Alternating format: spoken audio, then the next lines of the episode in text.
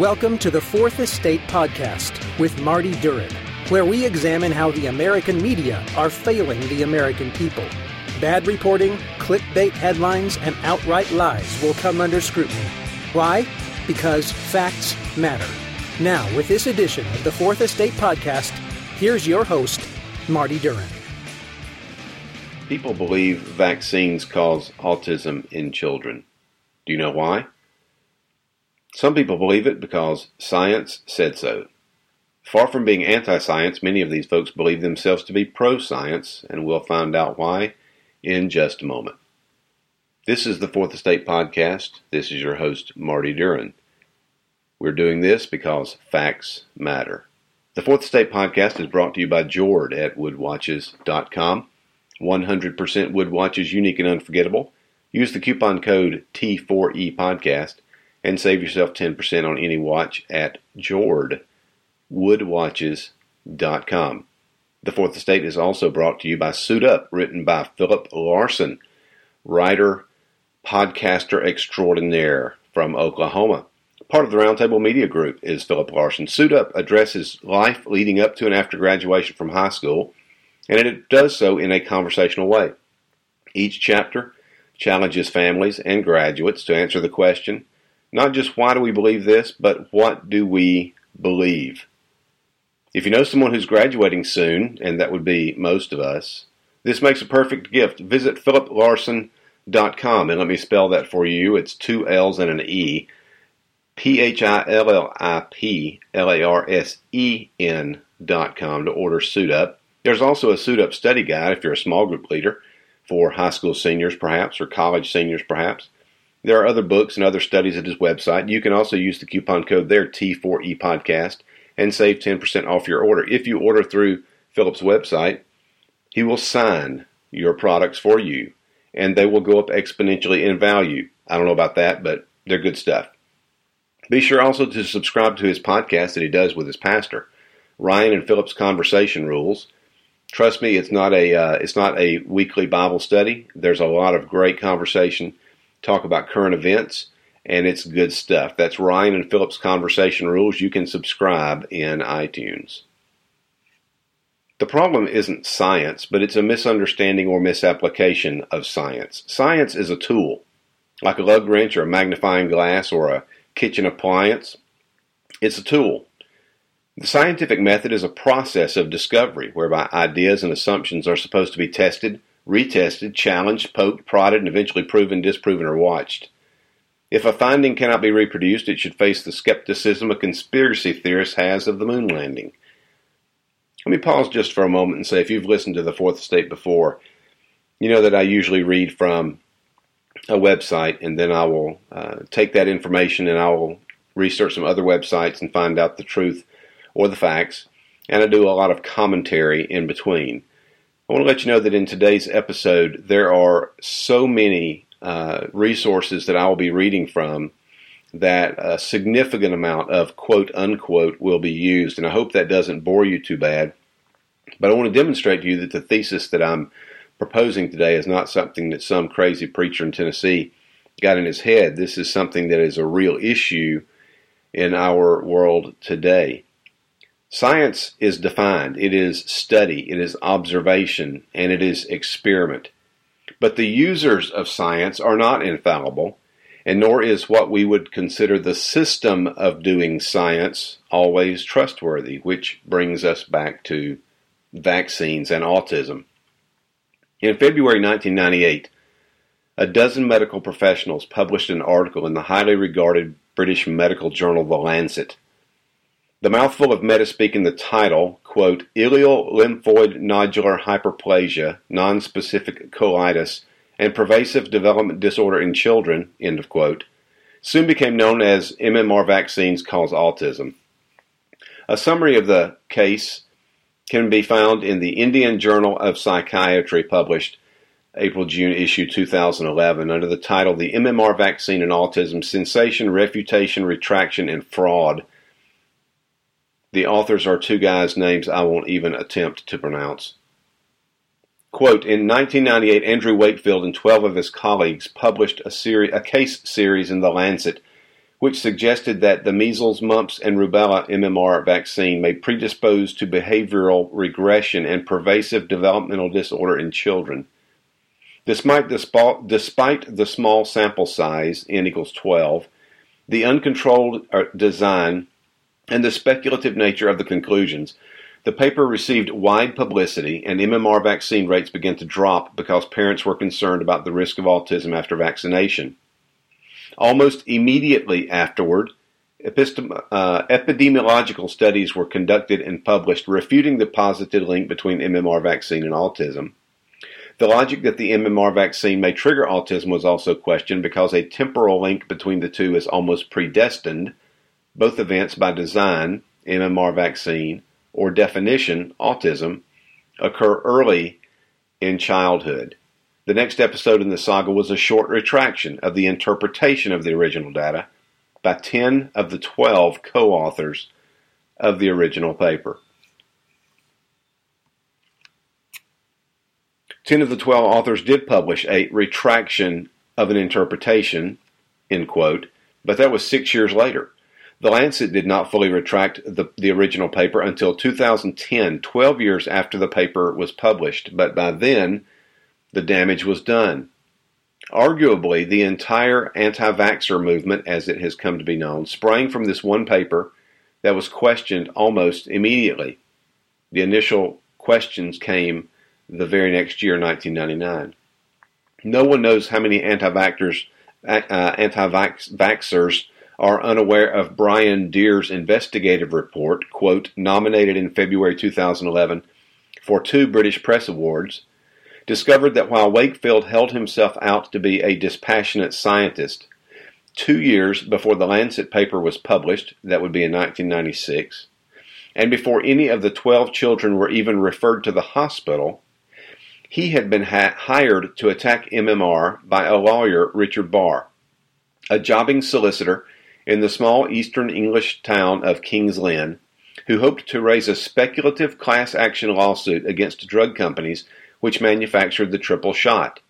Continuing to quote, Unlike expert witnesses who give professional advice and opinions, Wakefield had negotiated an unprecedented contract with Barr to conduct clinical and scientific research. The goal was to find evidence of what the two men claimed to be, quote, a new syndrome, unquote, intended to be the centerpiece of later failed litigation on behalf of an eventual 1,600 British families recruited through media stories.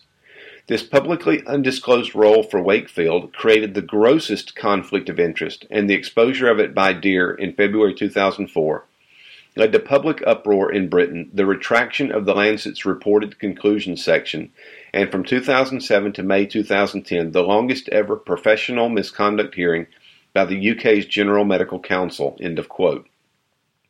So, what had happened here was Andrew Wakefield, the primary author of the original uh, journal story in The Lancet in 1998, had contracted with an ambulance chasing lawyer whose hope was to create a situation to force uh, the producers of the MMR vaccine to pay up to families whose children had uh, contracted either they had been diagnosed with autism or they contracted some other kind of disease. Uh, if you watch any television at all, you know these ads. If you've been harmed by or if you've uh, been diagnosed with, uh, you may be able to claim a settlement. It's that kind of thing that was going on. And so Wakefield was compromised from the very beginning. So you combine that with uh, the flaws in the study the small sample size, and all of those things combined together. But the problem is, before any of this was known, Andrew Wakefield had been interviewed on television. He had done the media tours. He was the, the cause de celeb, uh, and he was the guy. And so people watched this. Many people became convinced that uh, MMR vaccines cause autism. And even to this day in Hollywood, there are still people um, like Jenny McCarthy and um, the actor dude Jim Carrey, who are anti vaccine, and it's traceable back in many instances with these folks, all the way back to this now disproven and long disproven theory.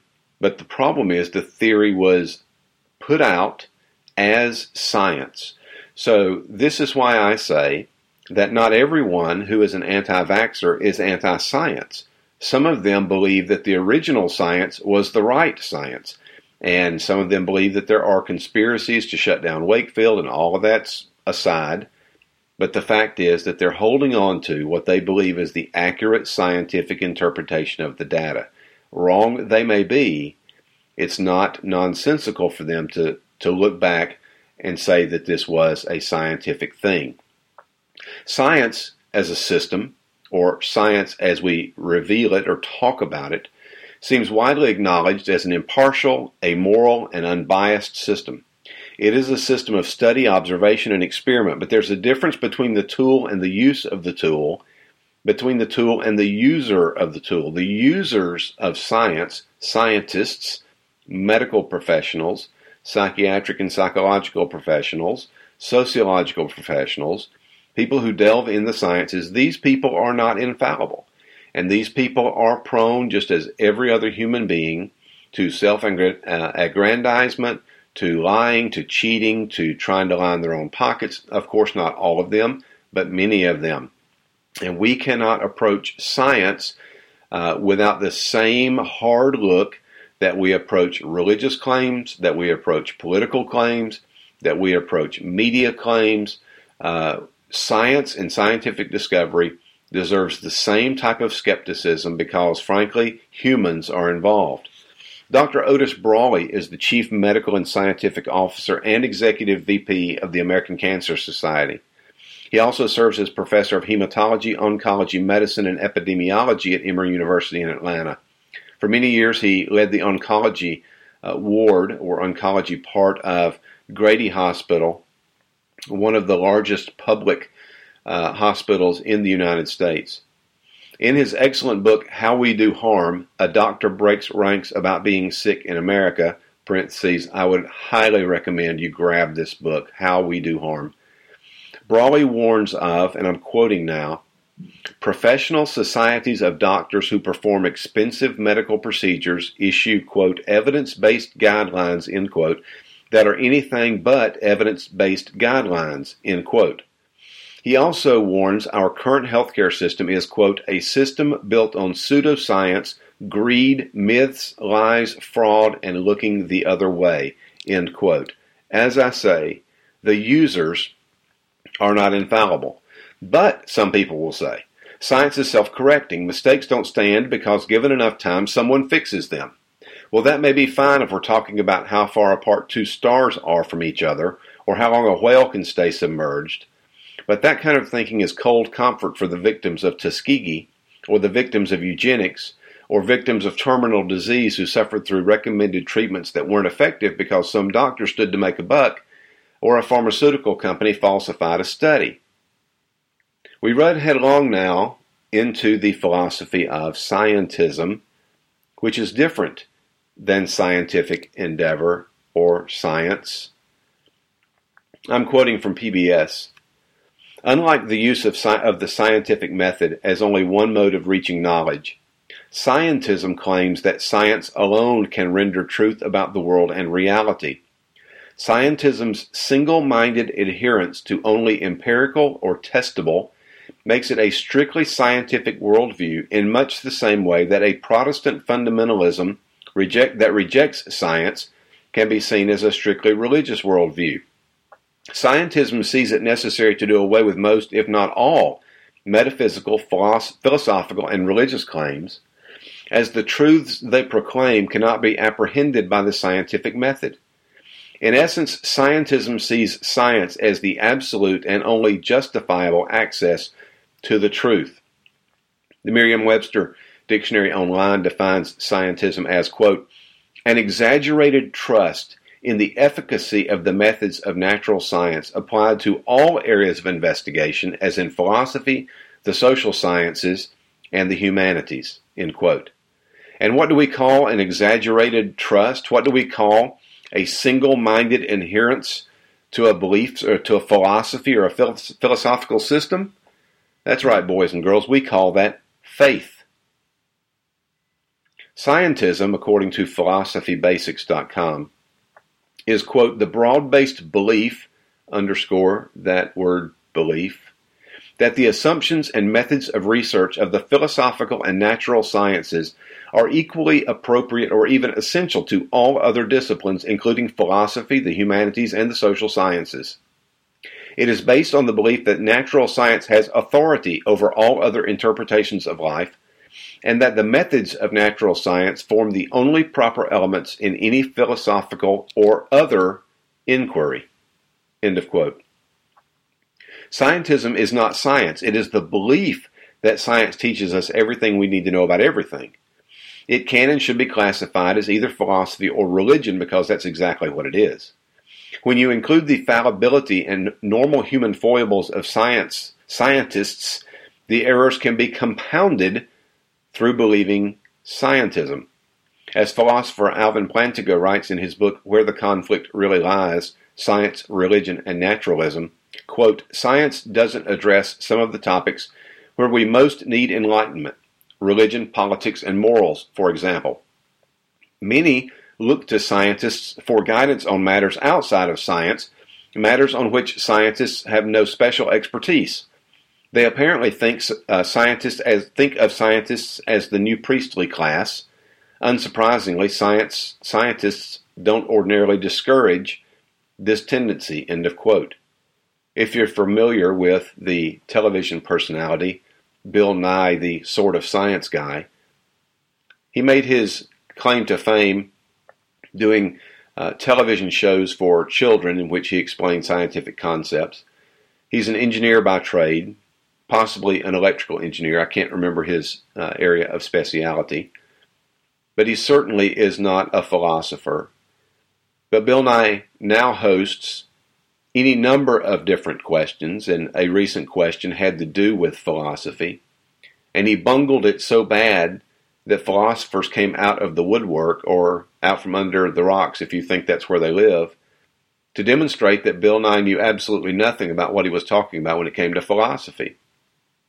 But people who hold to scientism, people who hold that science can tell us everything about everything that's important to know about everything, they go to Bill Nye to ask questions that are outside of his realm of expertise because they think he can know the answer simply because he's a scientist. The same with Richard Dawkins, the same with others who speak well outside of their realm of knowledge. What is the philosophy that causes people to believe that scientists can answer any and every question that has any meaning about everything? Well, it's scientism.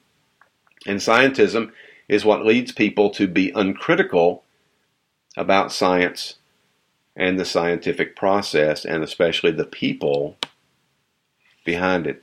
Now, the reason that this brief excursus on scientism, and this brings us uh, specifically to the the theme of this podcast, and that is scientific journals. Several months ago, I was in a debate with a friend who happens to be an atheist, and and uh, I, pointed out the fact that journals have issues. Scientific journals are going through a struggle, and and his response was, "Well, I don't care about scientific journals. I only care about science." Well, it may have come as a shock to him, and and may come as a shock to you. But the way that science plays itself out in real life is recorded in journals, uh, and theories and experimentation are written down uh, the authors submit these journal articles. They are reviewed by their peers, uh, other experts in the field, doctors in the field, many of whom have written themselves. And once it passes, quote, peer review, then it's published. And science is advanced in this way. Science is not a bunch of white smocked men and women running around in a lab who are just writing in notebooks and they never share their findings, and then all of a sudden you have quantum mechanics. Things are written, they are researched, and they are checked for factual accuracy, or at least that's the way it's supposed to happen. There are about 25,000, give or take, scientific journals published in the world today. Peer review should prevent the presence of gobbledygook, mistakes, fabrications, and fraud, but a surprising amount of the time it does not do that. An article from April 1999 in the Royal, the Journal of the Royal Society of Medicine by Richard Smith. Articles entitled Peer Review, a Flawed Process at the Heart of Scientific Journals. And part of what he notes in the article uh, is this quote, What is clear is that the forms of peer review are protean. Probably the systems of every journal and every grant giving body are different in at least some detail, and some systems are very different. There may even be some journals using the following classic system. The editor looks at the title of the paper and sends it to two friends whom the editor thinks knows something about the subject. If both advise publication, the editor sends it to the printers. If both advise against publication, the editor rejects the paper. If the reviewers disagree, the editor sends it to a third reviewer and does whatever he or she advises. This pastiche, which is not far from the systems I have used, is little better than tossing a coin because the level of agreement between reviewers on whether a paper should be published is little better than you'd expect by chance. Robbie Fox, the great 20, uh, quoting still, Robbie Fox, the great 20th century editor of The Lancet, who was no admirer of peer review, wondered whether anyone would notice if he were to swap the piles marked publish and reject. He also joked that The Lancet had a system of throwing a pile of papers down the stairs and publishing those that reached the bottom. Continuing to quote, Stephen Lock, when editor of the British Medical Journal, conducted a study in which he alone decided which of a consecutive series of papers submitted to the journal he would publish. He then let the papers go through the usual process. There was little difference between the papers he chose and those selected for the full process of peer review. Continuing to quote, peer review might also be useful for detecting errors or fraud. At the, P, at the uh, BMJ, British Medical Journal, we did several studies where we inserted major errors into papers that we then sent to many reviewers. Nobody ever spotted all of the errors. Some reviewers didn't spot any, and most reviewers spotted only a quarter. Peer review sometimes picks up fraud by chance, but generally it's not a reliable method for detecting fraud because it works on trust. A major question, which I'll return to, is whether peer review in journals should cease to work on trust. Again, in the uh, Journal of the Royal Medical Society in December of 2006, the title of the article is Scientific Journals Are Faith Based. Is there science behind peer review? And the authors say, We would argue the primary reason that journals have not changed is that they are faith based. We believe in them, we dare not question them. Let us dissect the scientific research process as seen. We are all familiar with this process of research and publication. We first complete our research and then prepare it for publication. The structure is very specific to scientific publication Introduction, Methods, Research, and Discussion. Virtually all journals use this structure. The manuscript is then sent out for peer review with two or three reviewers providing comments. The article is then returned to the editor for a final decision. End of quote. Just as an uh, interruption here, I would say that uh, at the age of 53 and having read about science and scientific journals since I was in middle school, I had no idea that peer review only consisted of two or three other people reviewing an article before it went into a journal. I had in mind, uh, apparently very wrongly, that this was a process where articles would be seen by um, at least a dozen people, if not people in a room discussing the pros and cons. Uh, it, it's not nearly as I had suspected. Which leads to an article like this in Slate How Gobbledygook Ended Up in Respected Scientific Journals. This is from February 2014. Quoting from the beginning, in 2005, a group of MIT graduate students decided to goof off in a very MIT graduate student way. They created a program called SciGen that randomly generated fake scientific papers, entire papers, Continuing to quote, thanks to SciGen for the last several years, computer written gobbledygook has been routinely published in scientific journals and conference proceedings. Quote, according to Nature News, Cyril Labbe, uh, a French computer scientist, recently informed Springer and the IEEE, the International Something, two major scientific publishers, that between them they had published more than 120 algorithmically generated articles.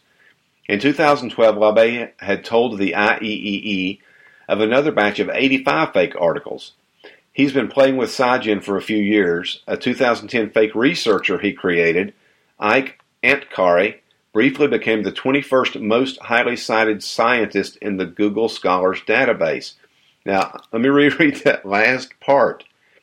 In 2010, a fake researcher briefly became the 21st most highly cited scientist in Google Scholars database. Quoting from later in the article, as Peter Higgs said after he won last year's Nobel Prize in physics, in physics, today I wouldn't even get an academic job. It's as simple as that. I don't think I would be regarded as productive enough. We'll come back to the uh, amount of journal articles written soon. This is from the Washington Post. Uh, I think this is from this year, possibly, actually, March of last year.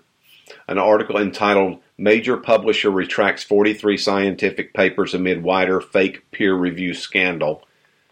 Article says, quote, a major publisher of scholarly medical and science journals has retracted 43 papers because of fabricated peer reviews amidst signs of a broader fake peer review racket affecting many more publications. The publisher is Biomed Central, based in the United Kingdom, which puts out 277 peer reviewed journals. A partial list of the retracted articles suggests most of them were written by scholars at universities in China. But Jigisha Patel, Associate Editorial Director for Research Integrity at Biomed Central, where people have apparently been asleep at the switch, said, quote, it's not a China problem. We get a lot of robust research uh, from China. We see this as a broader problem of how scientists are judged, end of quote. Uh, also, from the same article, last year, in one of the most publicized scandals, the Journal of Vibration and Control in the field of acoustics retracted 60 articles at one time due to what it called a peer review and citation ring, in which the reviews, mostly from scholars in Taiwan, were submitted by people using fake names. So science is great. What happens when the users of science are crooked? 60 articles in one journal. May of 2009, in a uh, website, thescientist.com, the-scientist.com, Elsevier published six fake journals. Scientific publishing giant Elsevier put out a total of six publications between 2000 and 2005 that were sponsored by unnamed pharmaceutical companies and looked like peer reviewed medical journals but did not disclose sponsorship. Now, grasp for just a moment this is not an article. These are six entire journals that were published over a space of six years the journals themselves were fraudulent. The journals were little more than advertising for pharmaceutical companies. From the article, quote, scientific publishing giant Elsevier put out a total of six publications between 2000 uh, and 2005 that were sponsored by unnamed pharmaceutical companies and looked like peer-reviewed medical journals but did not disclose sponsorship. Elsevier is, uh, is conducting an internal review of its publishing practices after allegations came to light that the company produced a pharmaceutically a pharmaceutical company funded publication in the early 2000s without disclosing that the journal was corporate sponsored. Now listen to the names. The allegations involved the Austra- Australasian Journal of Bone and Joint Medicine, a publication paid for by pharmaceutical company Merck that amounted to a compendium of reprinted scientific articles and one source reviews, most of which presented data favorable to Merck's products. The Scientist obtained two 2003 issues of the journal, which bore the imprint of Elsevier's Acceptor Excerpta Medica, neither of which carried a medical statement a statement obviating Merck's sponsorship. Uh, let's see. Quote, the scientist in an email uh, excuse me, an Elsevier spokesperson told the scientist in an email that a total of six titles in a spon- series of sponsored article publications were, put out by their Australia office and bore the Excerpta Medica imprint from 2002, 2000 to 2005. These titles were the Australasian Journal of General Practice, the Australasian Journal of Neurology, the Australasian Journal of Cardiology, the Australasian Journal of Clinical Pharmac- Pharmacy, the Australasian Journal of Cardiovascular Medicine, and the Australasian Journal of Bone and Joint Medicine. All done for the purpose of promoting pharmaceutical research and the medicine that came therefrom. Retracted articles in scientific journals has become such an issue that there's an entire website dedicated to it called retractionwatch.com. And in this month, March of 2016, they wrote the number of retracted articles jumped from 500 in fiscal year 2014 to 684 in fiscal year 2015, an increase of 37%. So almost 700 journal articles withdrawn in 2015.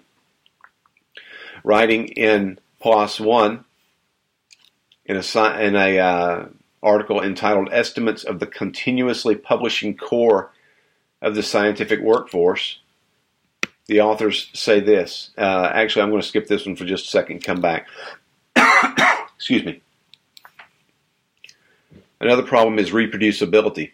In an article in The Economist from 2013 called How Science Goes Wrong, modern scientists, and I'm quoting, modern scientists are doing too much trusting and not enough verifying to the detriment of the whole of science and of humanity.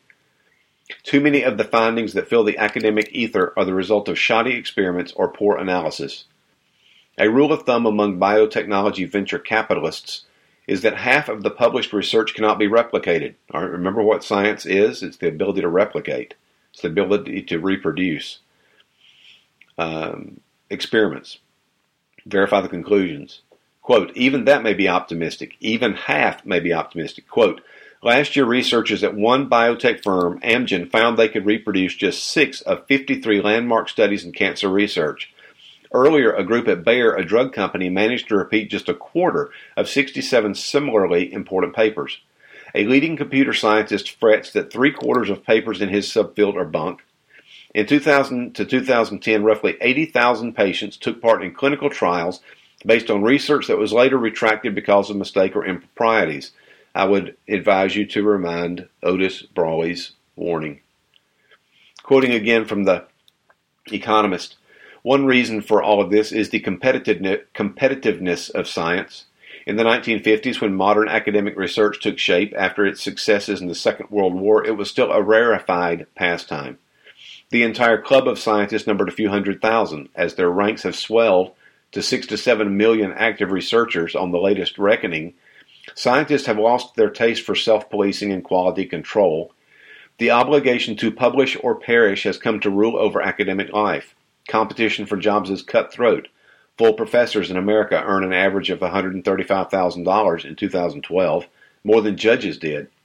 Every year, six freshly minted PhDs vie for every academic post. And nowadays, verification, the replication of other people's, other people's results, does little to advance a researcher's career, and without verification, dubious findings live on to mislead. End of quote quoting from later in the article. The leading journals impose high rejection rates in excess of 90% of submitted manuscripts. The most striking findings have the greatest chance of making it onto the page. Little wonder that one in three researchers knows of a colleague who has pepped up a paper by, say, excluding inconvenient data from results based on a gut feeling. And as more research teams around the world work on a problem, the odds shorten that at least one will fall prey to an honest confusion between the sweet signal of a genuine discovery and a freak of statistical noise. End of quote. Many are just flat out lying. An article in Quartz, uh, believe, let me double check this.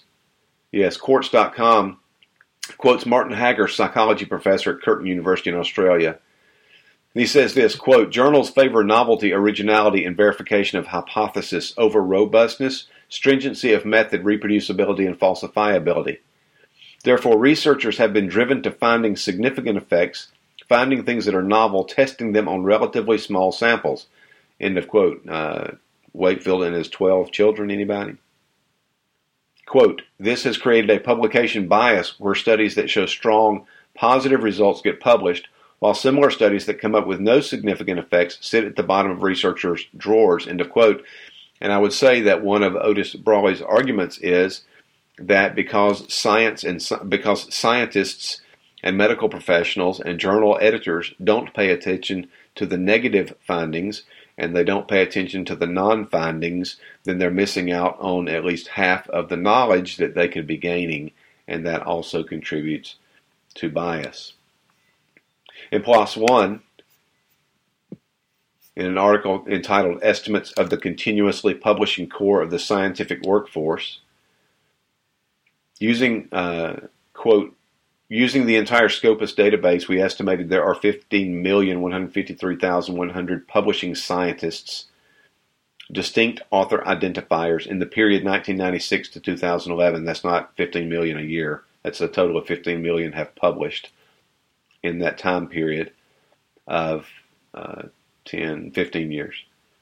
However, only 150,000 of them have published something in each and every year in this 16 year period this small core of scientists are far more cited than others, and they account for 41.7% of all papers in the same period, and 87.1% of all papers with greater than 1,000 citations in the same periods. They've been referenced by other journal article writers and scientists more than a 1,000 times. The conclusion they drew from this, though, is not positive. The conclusion they drew is negative. Quote, the proportion of the scientific workforce, workforce that maintains a continuous uninterrupted stream of publications each and every year over many years is very limited, but it accounts for the lion's share of researchers with high citation impact. This finding may have implications for the structure, stability, and vulnerability of the scientific workforce. An article in the Guardian uh, I think this was last year, but I don't see the date. Title is Nobel winner declares boycott of top science journals. Randy Schekman says his lab will no longer send papers to Nature, Cell, and Science as they distort scientific process. Opens by saying leading academic journals are distorting the scientific process and represent a tyranny that must be broken, according to, Nobel Prize, to a Nobel Prize winner who has declared a boycott on the publications. Randy Schekman, a U.S. biologist who won the Nobel Prize in Physiology or Medicine this year and receives his prize in Stockholm, said his lab would no longer send research papers to the top tier journals Nature, Cell, and Science. In a separate article in The Guardian, Schekman himself writes how journals like Nature, Science, uh, Nature, Cell, and Science are damaging science when he says, I'm a scientist. Mine is a professional world that achieves great things for humanity, but it is disfigured by inappropriate incentives. The prevailing structures of personal reputation and career advancement mean the biggest rewards often follow the flashiest work, not the best. And he criticizes nature, cell, and science, and surely you've heard of at least two of those nature and science. Cell is a little more obscure to the man on the street or the woman in the office, I would think. But he says, quote, these luxury journals are supposed to be the epitome of quality, publishing only the best research.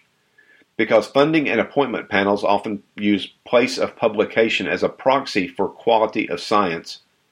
Appearing in these titles often leads to grants and professorships. But the big journals' reputations are only partly warranted. While they publish many outstanding papers, they do not publish only outstanding papers, neither are they the only publishers of outstanding research. Quote, These journals aggressively curate their brands in ways more conducive to selling subscriptions than to stimulating the most important research. Like fashion designers who create limited edition handbags or suits, they know scarcity stokes demand, so they artificially restrict the number of papers they accept. The exclusive brands are then marked with a gimmick called impact factor, a score for each journal measuring the number of times its papers are cited by subsequent research. Better papers, the theory goes, are cited more often, so better journals boast higher uh, higher scores. Yet it is a deeply flawed measure, pursuing which has become an end in itself and is damaging to science as the bonus structure is, or as damaging to science as the bonus structure is to banking. Well, what about those papers that are written? Article in Smithsonian Magazine. Academics write papers arguing over how many people read them.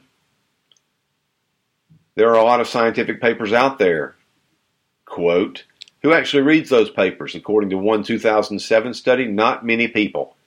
Half of academic papers are read only by their authors and journal editors. The study's authors write. End of quote. And I would hope the peers who review them. Quoting again, academia's incentive structure is such that it's better to publish something than nothing, even if that something is only read by you and your reviewers. End of quote. And this goes to what Schekman was talking about in a way that there's a perverse incentive just to publish. So the quality of the articles is on the, is in decline, which means the quality of research is not as strong because the incentive is to publish something so that you can have it in your resume. And when you go up for review or you apply for the next job and you've published 15 articles in the last 3 years or whatever and there's money involved. In the ever so back and forth Mother Jones, there's a reference to an article uh, in the Mayo Clinic proceedings, and I'm quoting now. In a damning op ed published Friday, Arthur Caplan, a medical ethicist, ethicist, a medical ethicist at NYU's Langone Medical Center, called out scientists who are turning a blind eye to the scientific publishing industry's what he calls, quote, publication pollution problem, end quote. Continuing the longer quote, at the root of the matter, pay to publish journals with weak or non existent pre publication review standards that are, quote, corroding the reliability of research. In the Mayo Clinic proceedings, the, the title is, uh, of the article is The Problem of Publication Pollution Denialism. Quote, the world is facing a huge threat from pollution. The scientific community seems unable or unwilling to do anything about the problem and appears to be in a state of denial. The pollution crisis I'm describing is not the warming of the Earth's atmosphere due to an accumulation of greenhouse gases. It's not the tragedy of plastic materials accumulating in the oceans. It's not the air pollution that is overwhelming many major urban areas and contributing to respiratory and other diseases in local populations. It is instead the pollution of science and medicine by plagiarism, fraud, and predatory publishing. If the medical and scientific communities continue to remain in publication pollution denial, the trustworthiness, utility, and value of science and medicine will be irreparably damaged.